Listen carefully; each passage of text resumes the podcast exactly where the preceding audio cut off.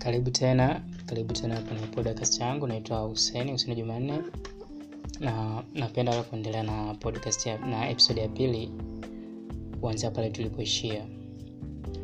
Kama nilivyotoa utangulizi mwanzoni kwamba leo ningependa kuongelea jinsi gani labda mtu anavyoweza kukaa katika mahusiano ya kimapenzi na ni vitu gani hivyo mtu anatakiwa vizingatie wakati anapokuwa kwenye mahusiano hayo watu wengi tumekuwa tukiingia kwenye mahusiano ya kimapenzi kuna mamoja mengine lakini mahusiano mengi yameshindwa kusurvive pia kuweza kufikia hatua ambayo watu wengi wanatarajia.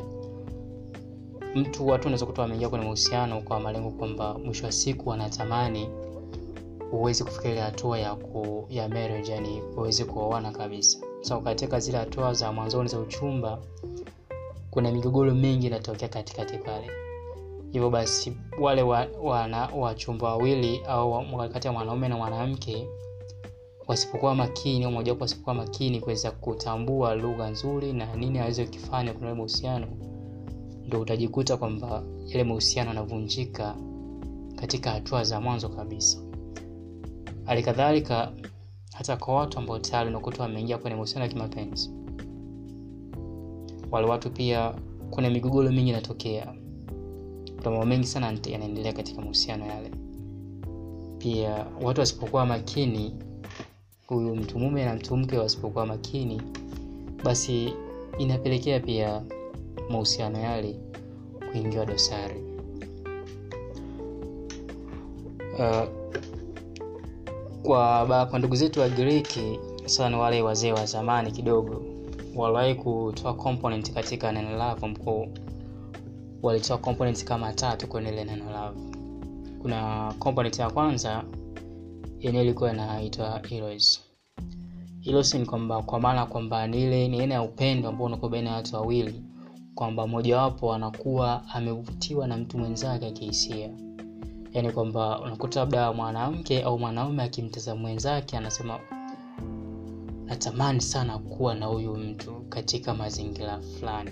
Yani kwa kiingereza unaweza ukasema kwamba ni erotic club ambayo kwamba unakuta unamtamani mwenzao kuweza kufanya naye mapenzi.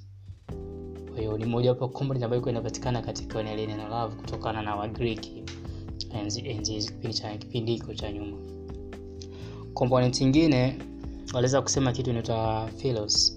Philos pia ni ni aina ya upendo yani ni kama hisia zinazokuwa baina ya watu wawili ambapo kwamba mtu mmoja anatamani sana uwepo wa mtu mwingine.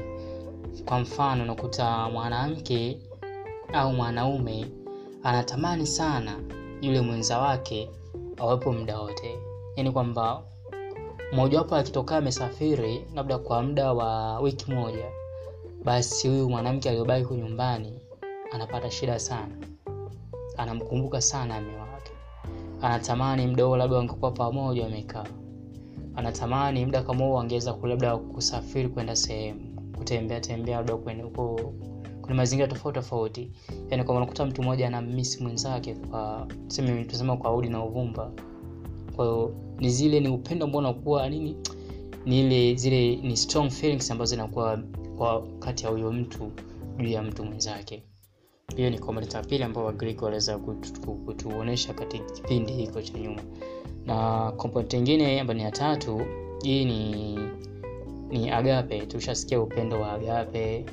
Kiasa katika hii komponenti ya wagrik wanatuelezea kwamba hapa utakuta mtu mmoja kwa mfano mwanaume yuko radhi ama mwenyewe anafurahia sana kumfanyia kumsaidia mwenza wake yaani kwamba ukuta bado mwanamke anamshauri mmewe kumsaidia kimawazo kwamba naona kwamba ukifanya kitu fulani utafika sehemu fulani. Ama yani kumsapoti mwenzake kwa namna yoyote ile ambayo inaleta faraja na amani katika nafsi ya yule mtu anayesaidia na yule anayesaidiwa pia. Kwa nini ile hali mtu anakuwa nayo ya kuweza kumsapoti mwenzake pasipo kusukumwa na kitu chochote kile.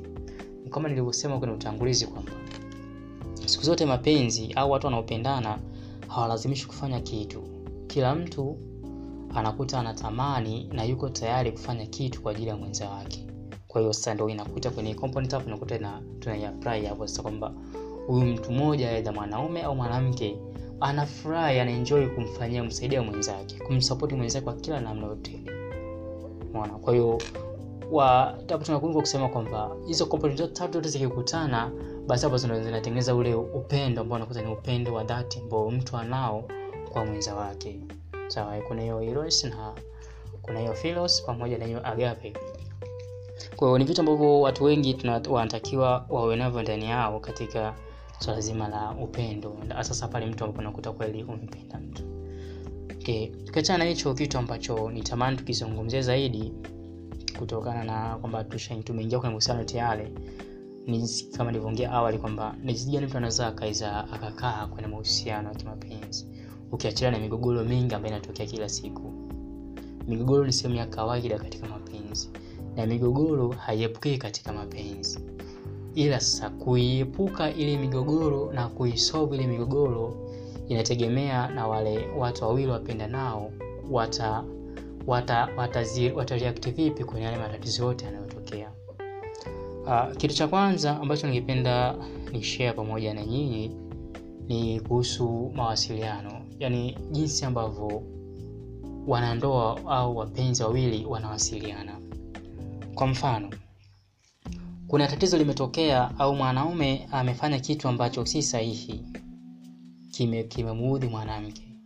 Ila mwanamke akashindwa kuchagua lugha nzuri ya upendo na ya kuweza kwenda kuongea na yule mwanaume but yeye akaongea katika lugha ya, ku, ya ukari na pasipo kujua kwamba huyu mwanaume yeye alikuwa yupo katika situation gani mdogo.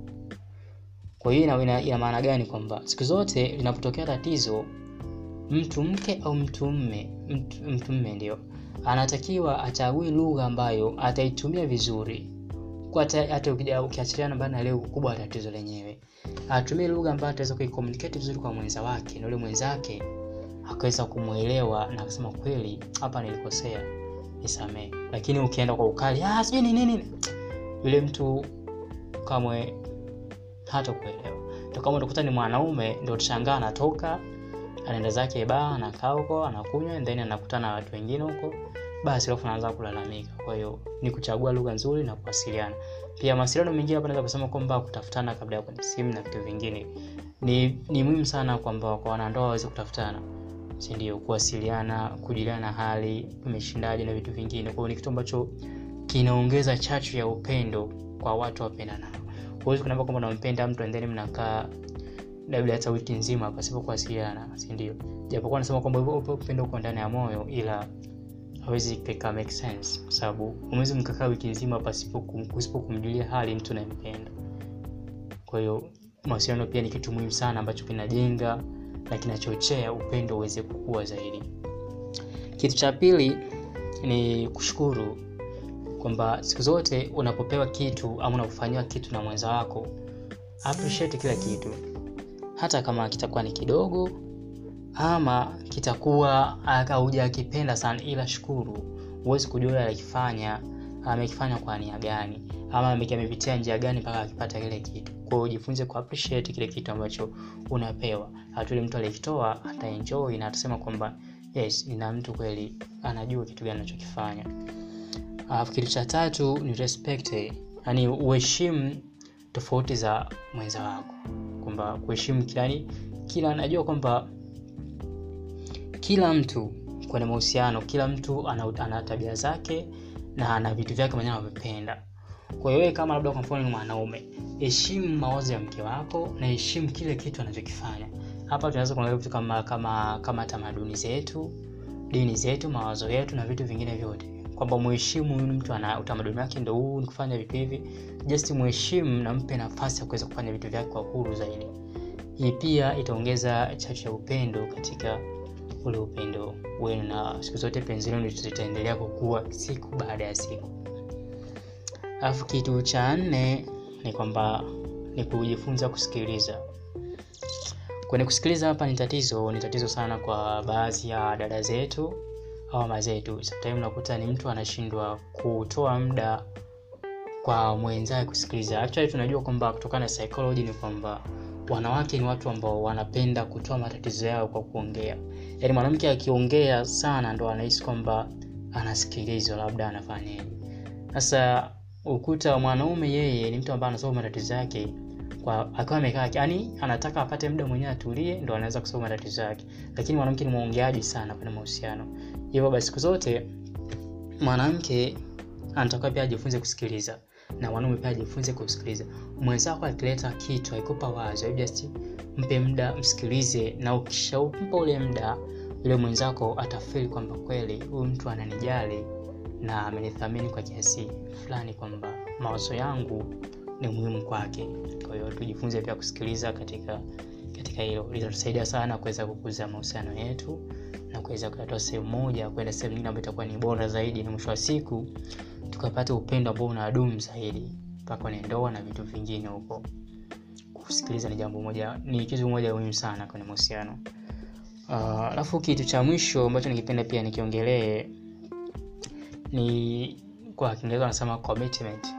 Ama kwa kiswahili ningeweza kusema kwamba ni ile kujitoa. Kwamba umeingia kwenye mahusiano je are you committed in this relationship umejitoa kabisa kwa moyo wako wote kwamba okay, mi naingia kwenye mahusiano nitakaa na fulani kama mtu wangu siku zote. Nitamuheshimu na nitafanya vitu vyote ambavyo vitakuwa ndani ya uwezo wetu ili kulijenga pendo pendo letu. Yaani yule kujitoa maana kama utajitoa kama hautajitoa kwenye uhusiano hata ule uhusiano pia utakuwa mgumu kwako. Yaendelee kusema kwamba utakuwa kwenye uhusiano lakini ni mwili wako utakuwa unaonekana pale lakini nafsi yako na mawazo yako hayatakuwa pale. Kwa sababu gani? Kwamba wewe utakuwa umeegemea sehemu ingine kwa sababu hujajitoa kuutumikia ule uhusiano wenu. Kwa hivyo basi itapelekea migogoro itakuweza kuisha na itakuwa inakuja kila siku kwa sababu utakuta tayari kila mtu atakuwa yupo tofauti na mwenzake. Kwa siku zote inabidi kwamba watu waweze kujitoa katika mahusiano kuna kitabu kimoja kinaitwa the five, five, five love language. Kimeandikwa na jamaa moja anaitwa Gary Chapman. Ni kitabu kimoja kizuri ambacho kimeelezea sasa hii component ya commitment kujitoa kwenye mahusiano kwamba siku zote mtu anavyojitoa kwenye mahusiano anavyojitoa kwa mwenzake yale mahusiano yataweza kukua mpaka kufikia hatua ambayo kila mmoja ataridhika na kile ambacho alikuwa nakitaraji kwenye yale mahusiano uh, mi nadhani zipo vipo vitu vingi sana vya kuzingatia katika mahusiano ya kimapenzi ambavyo vinaweza vikafanya upendo ukakuwa zaidi na ukaweza kuendea siku zote. Ila kwa leo ningependa tu, tu vijue vitano hivyo ambavyo naamini kwamba ni vitu muhimu sana kwenye mahusiano. Vitu muhimu sana kwenye mahusiano yote yale na ni vitu ambavyo tukivifanyia kazi vizuri basi sote mahusiano yetu yatakuwa na atakuwa endelevu zaidi siku zote. Tambua kwamba upendo haujifichi na mtu anayependa ataonekana kweli anapenda. Siku zote ukiamua kupenda mpende mtu. Usimchezee mwenzako usichezee hisia za mwenzako kwa ajili ya vitu vingine. Mapenzi ama upendo ni kitu ambacho kinaumiza sana pale mtu atakapogundua kwamba anadanganywa ama anachezea hisia zake na mtu mwingine yule mtu huwa anateseka sana. Anaumia sana. Hivyo siku zote mtu unapoingia kwenye mahusiano jitahidi kufanya kweli ujue kitu gani ambacho kimekuwa kwenye mahusiano na uweze kuithamini hisia za mwenzako asante sana. Tutakutana na kwenye episodi yetu yaofuata ambapo tutaenda na mada tutaipanua zaidi unaweza kupata wageni wengine tukaongedavua zaidi kuhusiana maswala masala mazima ya upendo